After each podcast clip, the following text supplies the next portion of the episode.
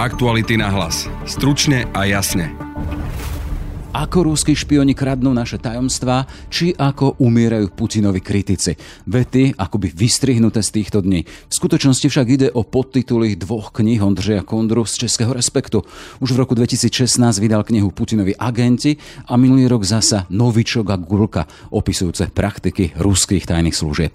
Presne týždeň máme už aj na Slovensku špionážnu aferu ruských tajných a hneď obnaženú aj videom, ktoré zachytáva, ako vlastne vyzerá verbovanie ruských tajných v diplomatickom kryci. Taký dobrý chlapec, máš veľa kamarátov, taká slovenská mafia a Moskva rozhodla, že budeš taký lovec. O čo Rusom ide? A sme v ich záujmoch na Slovensku izolovaní? Téma pre Ondřeja Kundru. Ve chvíli, kdy vlastně získáte lidi, kteří by mohli mít nějaké informace třeba o obraných plánech v případě napadení Ruskou federací, tak tohle to jsou všechno velmi citlivé informace, které mohou zraňovat eh, naši nebo vaši bezpečnost, evropskou bezpečnost, alianční bezpečnost. V druhej časti podcastu sa pozrieme aj na pripravenosť škôl na ukrajinských žiakov s Michalom Rehušom. Hrozí to veľké riziko, že tá jazyková bariéra bude natoľko silná, že tie deti z tých stredných škôl buď veľmi rýchlo vypadnú, alebo sa budú hlásiť na nejaké odbory, kde sa nebudú robiť príjimačky a tým pádom sa budú vzdelávať na takých odboroch, ktoré sú možno pre nich pod ich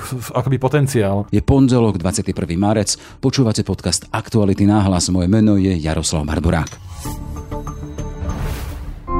Máme radosť. Hyundai Tucson je najobľúbenejším SUV na Slovensku a vy ho teraz môžete mať v špeciálnej edícii Shine už od 23 290 eur. Hyundai Tucson má výnimočný dizajn, najlepšiu bezpečnosť v triede a ikonické svetlá v tvare anielských krídel. Edícia Shine navyše ponúka bohatú vnútornú výbavu. Vyberte si svoj nový Hyundai Tucson v predajniach Autopolis na Panonskej, na Boroch alebo na novej prevádzke na Račianskej 155 www.autopolis.sk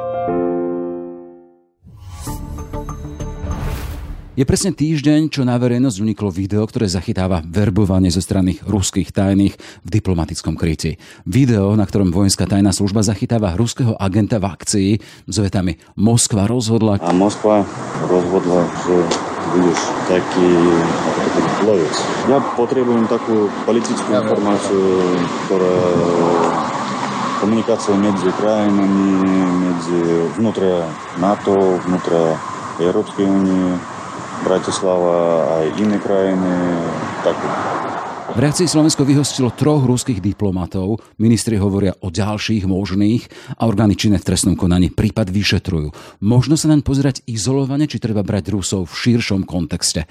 Ondřej Kundra, novinár Respektu, autor spomínaných kníh o Putinových agentoch. Pekne prajem. Dobrý den. Pán Kudra, predpokladám, že ste videli aj to spomínané video. Chcem sa spýtať, že tak nejak, ako sme to videli na tom videu zo Slovenska, to vyzerá aj v iných častiach krajín, o ktoré majú Rusy záujem? Ano, tohle to je jeden z modelových způsobů, eh, jak to může probíhat, eh, to verbování. Odehrává se to na nějakém místě, kde nejsou ideálně žádní lidé, eh, je to taková jako soukromnější schůzka, vede se takový neformální rozhovor právě často finanční motivace, což byla uh, případ uh, i tedy verbování uh, na Slovensku ze strany ruské špionáže. Koľko potrebuješ peniaz? Koľko môžeš? 500 pre kamaráta. To mi daj a keď nie, tak ti to Áno, aj pre teba 500 pôjde. Jedna z těch velmi důležitých v minulosti takové větší, slavnější případy, které se odehrávaly v Evropě, v Evropské unii eh, byly často motivovány právě finančními způsoby. Ti lidé na druhé straně se cítí nedoceněni, je jim vhod nějaká finanční částka, eh, můžou to být ale i jiné důvody, může to být zhrzenost, kariérní zhrzenost.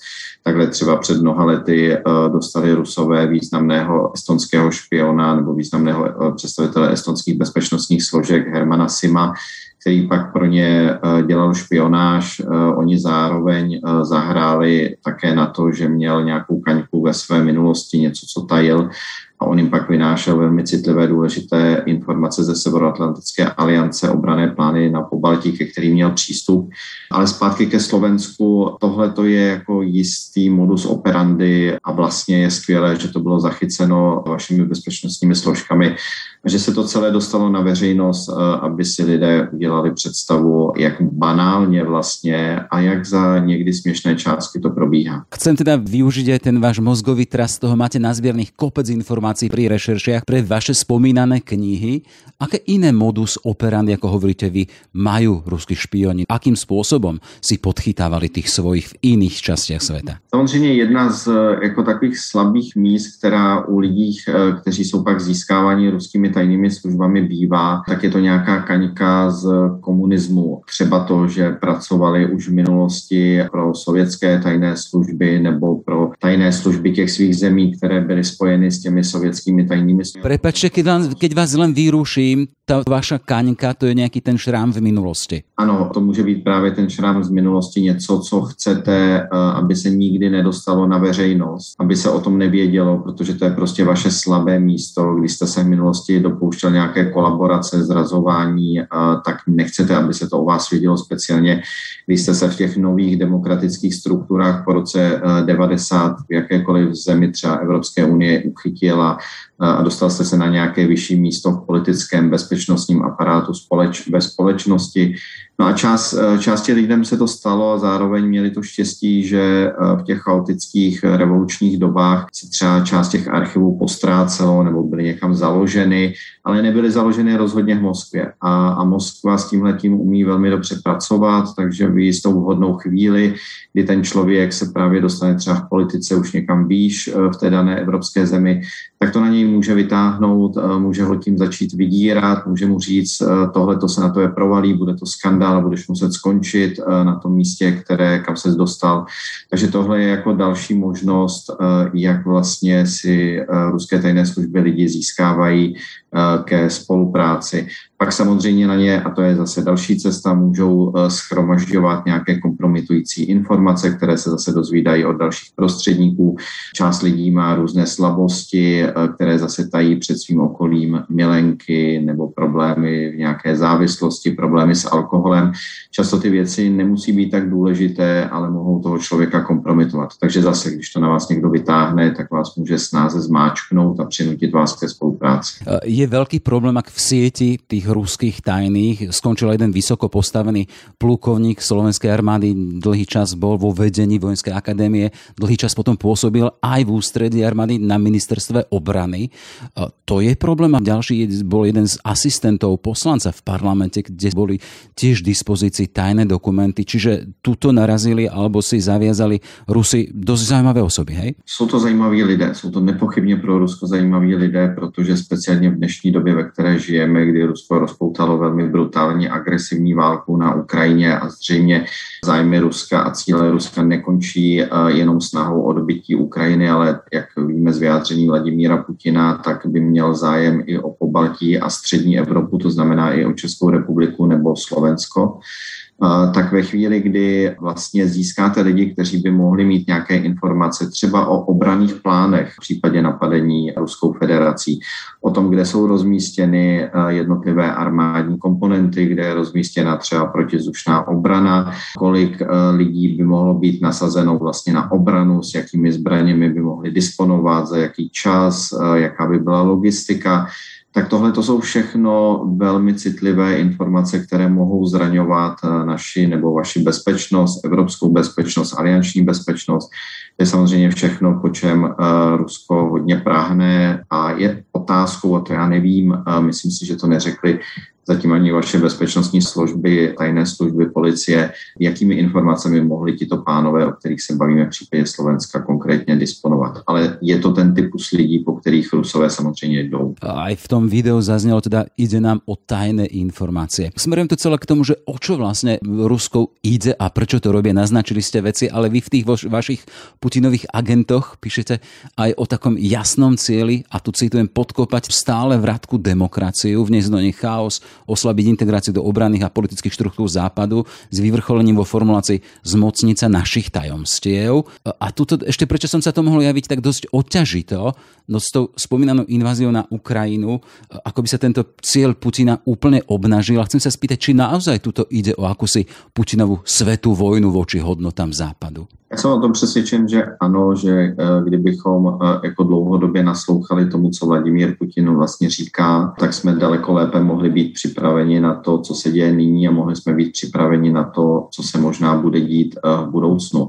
Ve chvíli, kdy Vladimír Putin v minulosti opakovaně říkal, že největší chyba, geopolitická chyba byl rozpad Sovětského svazu, tak to znamená, že to bere jako nějaké velké trauma, něco, co ho hodně trápí něco, co by chtěl změnit. Jinými slovy, má nepochybně snahu vybudovat nějaké novodobé, nové impérium, které by nějakým způsobem odráželo podle mě ty hranice bývalého Sovětského svazu. Když zhruba před měsícem Vladimír Putin řekl, že by se stav v Evropě měl vrátit před rozšíření Severoatlantické aliance v roce 1997, tak tím podle mě říká, že by měly jednotky na to odejít z České republiky, ze Slovenska, ze střední Evropy a říká tím, eh, že tím pádem by se tady vytvořilo mocenské vákuum, eh, znovu by se z toho stala sféra vlivu, kde by měl snahu to nějakým způsobem eh, daleko více ovládat. Proto si myslím, že dneska chyba uvažovat o ruské válce na Ukrajině jako nějaké izolované události, ale že to je dávno válka, která se velmi bytostně týká i naší bezpečnosti a naší svobody ve střední Evropě a že ve chvíli, kdyby se Putinovi podařilo dobít Ukrajinu, tak tím jeho cíle neskončí. Já jsem minulý týden se díval vlastně na tu velkou demonstraci, která byla v Moskvě na Putina. Tam třeba jeden takový známý ruský zpěvák zpíval o Rusku a zmiňoval tam, jaké všechny části tam jsou v Rusku a zmiňoval tam třeba Moldavu. Jak víme, Moldava je od roku 90 eh, svobodná na Rusku nezávislá země, takže z tohohle toho vidíte, že vyšel dál Putin. Eh, často se tam mluví o pobaltí a já jsem přesvědčený, eh, že kdyby mohl, tak by si sáhnul i do střední Evropy. Hej, sme v podstate v stave, keď neplatia také vžité pravidlá. Máme tu suverénne štáty, ktorých hranice prekračuje agresor. A chcem sa spýtať len, aká môže byť taká účinná, keď hovoríme o činnosti tajných služieb, tá účinná obrana voči nim. Ja len pripomínam, že práve dnes je 21 rokov, čo Spojené štáty vyhostili veľkú skupinu ruských diplomatov, teda s tým špionským krytím, 50 a to bolo preto, že tam vyšla nejaká aféra ohľadom jedného agenta, ktorý bol priamo v FBI išlo o Roberta Hansena. U nás sme zatiaľ svedkami toho, že vyhostili troch zatiaľ, hovorí sa o ďalších. Vieme, u vás ste mali nedávno Vrbietice, tiež sa vyhostovali ruskí diplomati. To stačí? V případě České republiky si myslím, že byl dlouhodobě problém od roku 90, že žádná vlastně vláda hrozně dlouho, ať už byla středolevá, středopravá, tak nesáhla do té rezidenturní špionské sítě, která tady působila při ruské ambasádě v Praze, eh, která byla velmi velká. Ta ambasáda tady byla personálně jako brutálně naddimenzovaná. A díky tomu uh, umožňovali jsme uh, vlastně jako výraznou činnost a aktivní činnost ruských tajných služeb. Tajné služby České republiky na to upozorňovali, říkali, že to je bezpečnostní problém, protože mají snahu ovlivňovat politiku, legislativní proces, získávat energetické zakázky, sbírat právě naše tajemství, zaměřovat se na obranu, a to nejenom České republiky, ale i okolních států. A právě ty Vrbětice, kdy české tajné služby odhalily společně s policií, že za výbuchem muničním skladu v roce 2014 stála ruská vojenská rozvědka GRU. Při tomto výbuchu zemřeli dva čeští nevinní občané, byla způsobena miliardová škoda, řada lidí se musela stěhovat ze svých domovů, protože to tam bouchalo, bylo to nebezpečné. Tak až po tomhle tomu jsme sáhli eh, do té rezidenturní sítě a dramaticky jsme ji zmenšili. To si myslím, že výrazně zvýšilo eh, naši bezpečnost, naši vnitřní bezpečnost a odolnost proti pronikání zájmu Ruské federace. Něco podobného si myslím, že by bylo potřeba také na Slovensku. Teď bavíme se tedy o vyhoštění třech lidí. V minulosti, pokud vím, tak eh, eh, ze Slovenska museli odejít jednotliví další špioni nebo lidé, kteří byli spojeni s ruskými tajnými službami. Právě na Vrbětice Slovensko reagovalo spojenecky, také odešel od tamtud člověk spojený, nebo od vás odešel člověk spojený s ruskými tajnými službami. Ta ambasáda ruská u vás není tak velká, ale pořád si myslím, že je tam do čeho sahat. A pak tady máme samozřejmě jako nelegální špiony, kteří působí bez diplomatického krytí, kteří se hrozně těžko eh, vlastně odhalují. Jsou to lidé, kteří mají dvojitou identitu, běžné profese, běžné životy, manželku, děti, ale vedle toho vykonávají ještě tu špionážní činnost. Odhalit tyhle ty lidi je hrozně těžké a kolik jich působí v Česku, na Slovensku, je hrozně těžké odhadovat, ale nepochybně nějakcí tam jsou, protože z České republiky máme tady z minulosti případ vojenského psychologa Roberta Racharča, který právě sbíral informace na vysokoce postavené eh, generály v České republice, kompromitující informace, eh, byl odhalen a musel odejít z téhleté země. Takže tohle to ukazuje, že eh, nelegální špioni mimo ruské ambasády působí v našem regionu. Takže i na tyhle ty lidi je potřeba se zaměřovat. Na záver chcem ešte jednu otázku k aktuálnemu vojnovému dianiu, ktoré však súvisí s tajnými službami a počas víkendu zverejnilo ukrajinské ministerstvo obrany informáciu, že Putina sa snažia vymeniť vlastný a sa tam spomínalo, že už za ňo majú aj náhradu a spomínajú tam šéfa FSB, teda ruskej tajnej služby. A chcem sa len spýtať vás ako insidera, ako vyhodnú vyhodnocujete takúto informáciu? Všímať si alebo ide len o klasickú vojnovú propagandu teraz zo strany Ukrajiny? Popravdě řečeno, v tomhle tom si myslím, že nikdo nemá jako relevantní informace, jak je to doopravdy. Vy jste zmínil ty možnosti, je samozřejmě možné, že to Ukrajina používá jako účelovou informaci s cílem eh, vrazit nějaký klín do ruského vedení. Tak vedle té klasické války se tady z obou stran vede samozřejmě i informační boj. Tohle to by k tomu patřilo.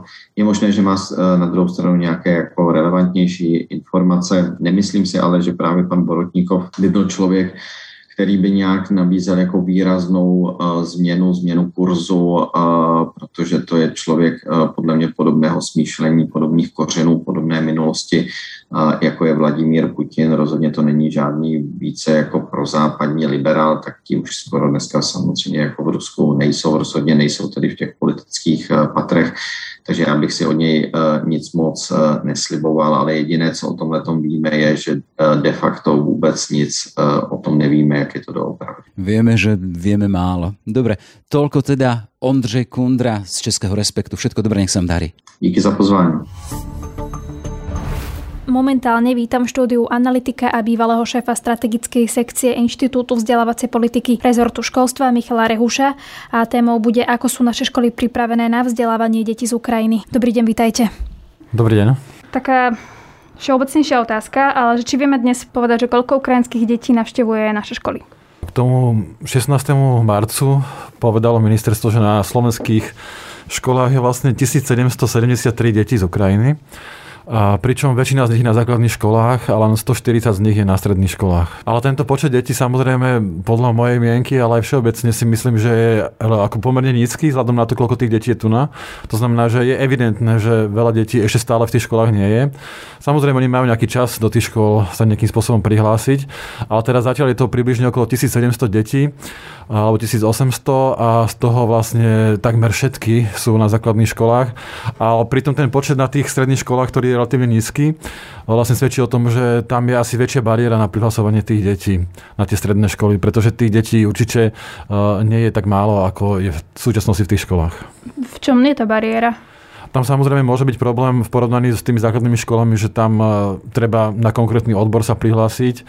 Uh, môže tam byť aj možno teda tie nejaké príjímacie bariéry, alebo aj teda, aby si tí žiaci našli ten vhodný odbor, ktorý študovali povedzme na Ukrajine. Takže tam je podľa mňa tá situácia o mnoho komplikovanejšia a to môže byť aj dôvod, prečo v tých stredných školách zatiaľ tie deti takmer vôbec nie sú. Ak má nejaké, nejaký ukrajinský stredoškola, ktorý neovláda slovenčinu mať príjmačky, bol napríklad na strednej škole, kde je úroveň iná ako tá u nás, možno horšia, možno lepšia, tak čo sa deje, alebo respektíve hrozí, že sa nedostanú na tú školu Presne toto sa bude musieť nejako systémovo doriešiť, pretože ak sa ide o nejaké príjimačky na stredné školy, tak tie prebiehajú v slovenskom jazyku. Takže ten systém vlastne nie je pripravený na to, aby dokázal sa s tým nejakým spôsobom vyrovnať cez nejaký bežný príjimací proces. Pretože tie deti logicky neovládajú jazyk a porovnaní s tými deťmi na základných školách, ktoré tam možno nastúpia v nejakých nižších ročníkoch, ani nebudú mať ten čas si ten jazyk osvojiť. Ak budú chcieť ísť teraz na strednú školu, tak to je práve tá riziková nejaká kategória veková, ktoré sa môže toto pomerne dotknúť pri tom príjmaní na tie stredné školy. My vlastne máme nejaké údaje napríklad v Čech, kde sa, kde sa vlastne jedna organizácia sledovala, že koľko detí cudzincov sa vo veku 17 rokov nachádza v školách alebo v tom systéme vzdelávacom a prišli na to, že vlastne z toho systému pomerne veľa takýchto detí vypadáva a že, že až e, tretina 17-ročných e, detí cudzincov bola vo veku 17 rokov mimo vzdelávacieho systému, pričom e, tých českých detí to boli okolo 4%. To znamená, že hrozí to veľké riziko, že tá jazyková bariéra bude natoľko silná, že tie deti sa z tých stredných škôl buď veľmi rýchlo vypadnú, alebo sa budú hlásiť na nejaké odbory, kde sa nebudú robiť príjimačky a tým pádom sa budú vzdelávať na takých odboroch, ktoré sú možno pre nich pod ich akoby potenciál. Pričom keby ten jazyk ovládali, tak by mohli študovať aj lepšie školy. Poďme možno k tým základným školám, kde je najviac tých ukrajinských detí. Každá škola, do ktorej príde rodič, ktorý požiadal dočasné útočisko alebo azyl, tak musí ponúknuť to miesto pre to dieťa. To je asi taká všeobecná známa informácia. Ale ako vyzerá ten proces potom? Keď to dieťa teda škola príjme, čo nasleduje? Samozrejme, už to samotné príjmanie môže byť problém, hlavne kapacitný. Zatiaľ tých detí, ako som spomínal, nie je veľa, takže ministerstvo vlastne sa tvári, že zatiaľ problém s kapacitami nie je, ale on nie je preto, lebo veľa z tých detí, ktoré už na Slovensku sú, sa do tých škôl stále ešte neprihlásilo. O to dočasné útočisko možno v súčasnosti sa prihlásilo okolo 30 tisíc ľudí, mám taký dojem. A z tých dát z Čiech napríklad vyplýva, že nejaká štvrtina bývajú deti. Takže my tu máme vlastne už v súčasnosti, pravdepodobne aj v tom procese dočasného útočiska, tisíce detí ale zatiaľ ich v škole nevidíme. Takže ten problém sa začne e, čo chvíľa objavovať.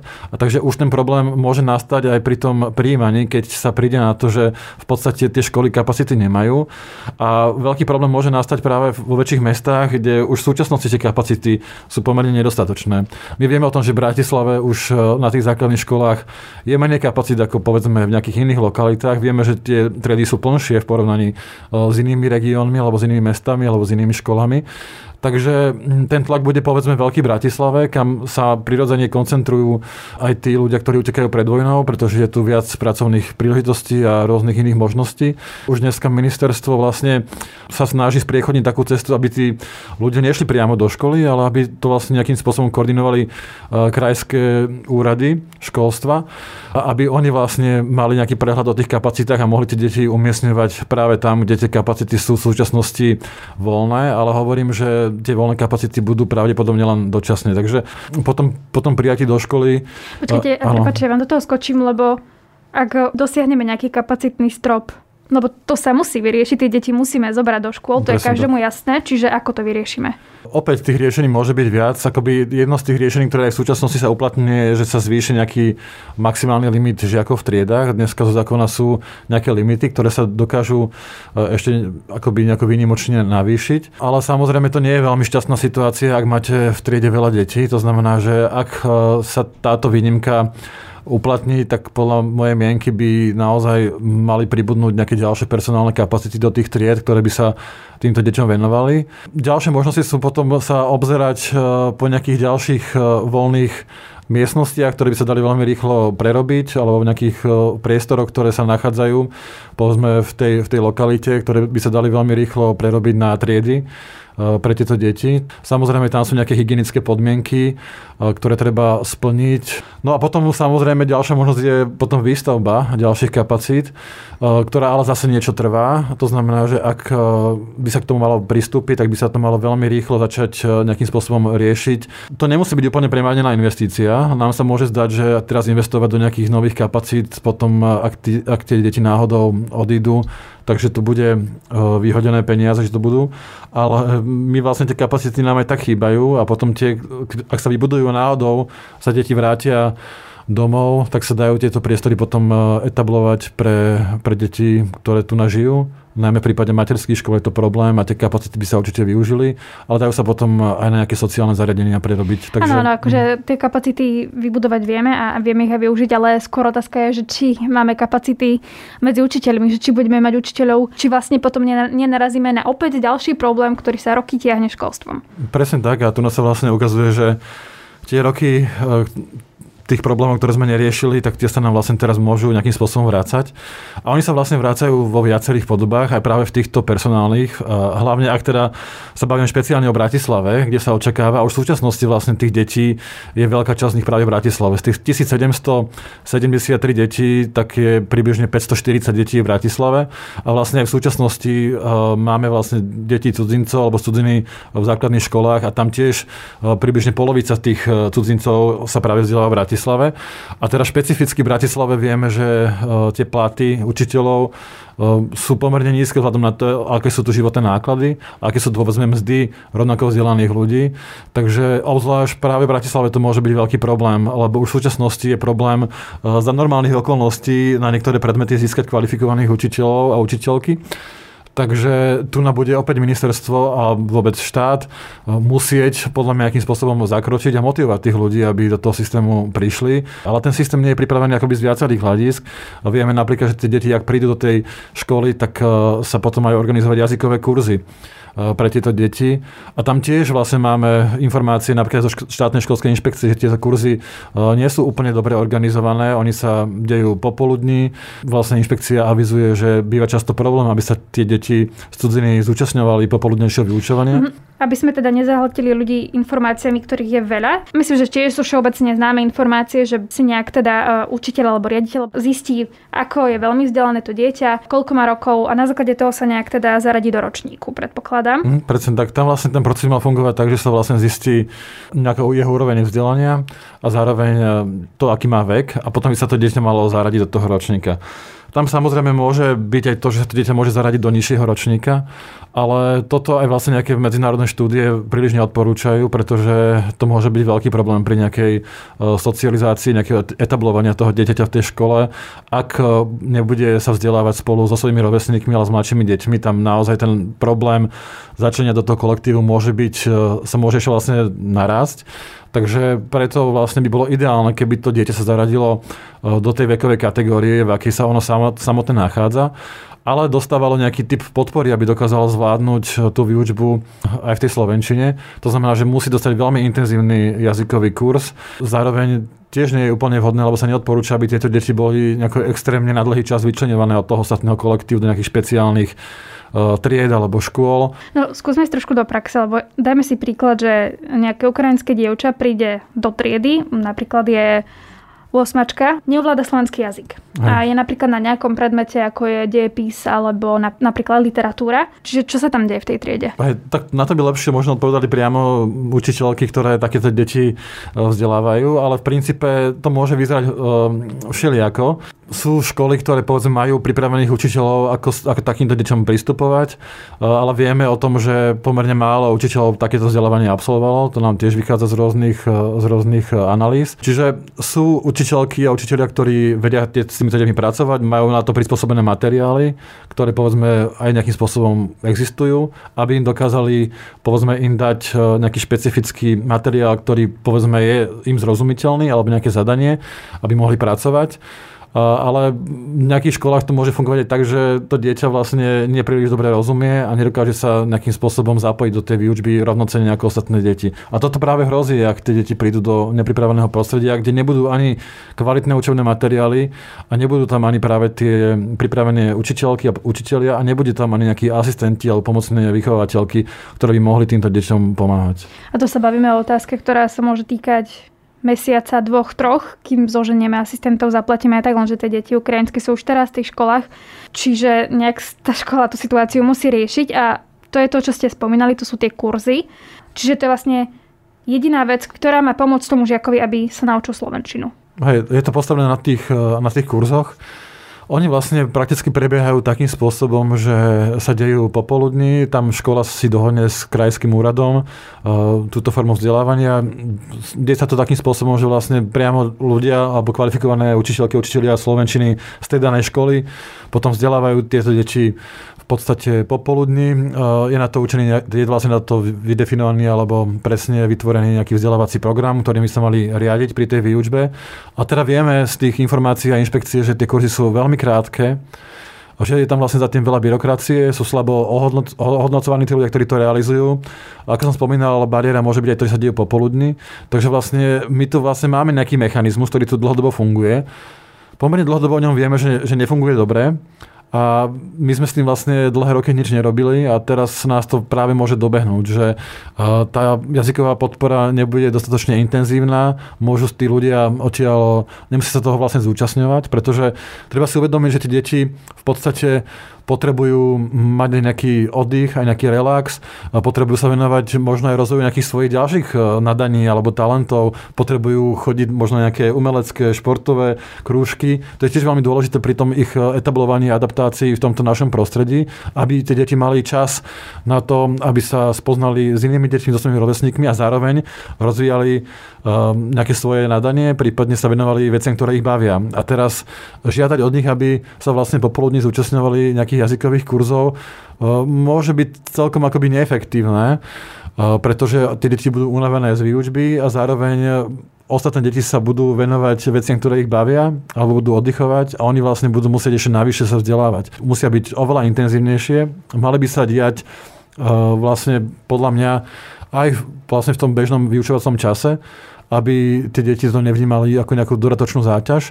A samozrejme tí ľudia, ktorí ich realizujú, by mali byť aj slušne odmenení. Áno, to je, to je to, čo sa naučia tie deti v škole, lenže ak tu napríklad majú tieto ukrajinské deti rodičov, alebo sa teda o nich stará nejaká rodina, tak asi aj oni majú ten záujem o to, aby sa to dieťa naučilo po slovensky. A to je vlastne to, s čím môžu pomôcť spolužiaci, s čím môže pomôcť nejaká slovenská rodina, ktorú tu majú a ten kolektív. Čiže mňa zaujíma, že či to vlastne nie je len otázka ako keby času, že je to možno otázka pol roku, kedy sa tie deti vlastne rýchlo dostanú do toho slovenského jazyka a ten problém vlastne nejakým spôsobom opadne. Alebo že či tam je za tým niečo, čo nevidíme. Nemôžeme to nechať takýmto akoby samospádom alebo takým prirodzeným behom veci, pretože ak tie deti budú zažívať povedzme nejaký školský neúspech alebo budú, nepodarí sa im akoby relatívne rýchlo začleniť, tak to môže potom na seba sa nabalovať a môže ich to izolovať. My potrebujeme zabezpečiť, aby tie deti sa veľmi relatívne rýchlo v tej našej spoločnosti a v tom kolektíve ostatných detí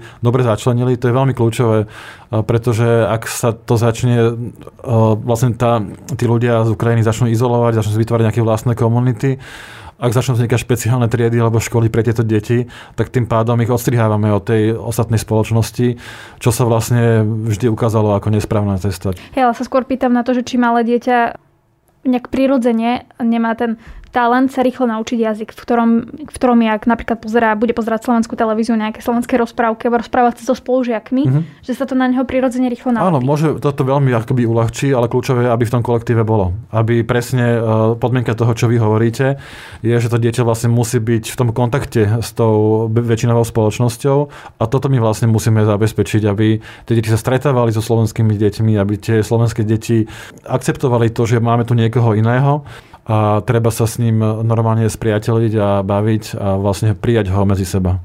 Tak my to budeme určite sledovať, ale na teraz ďakujem analytikovi Michalovi Rehušovi. Ďakujem pekne. Aktuality na hlas. Stručne a jasne. Sme v závere. Za pozornosť ďakujú Denisa Hopková a Jaroslav Barborák. Aktuality na hlas. Stručne a jasne.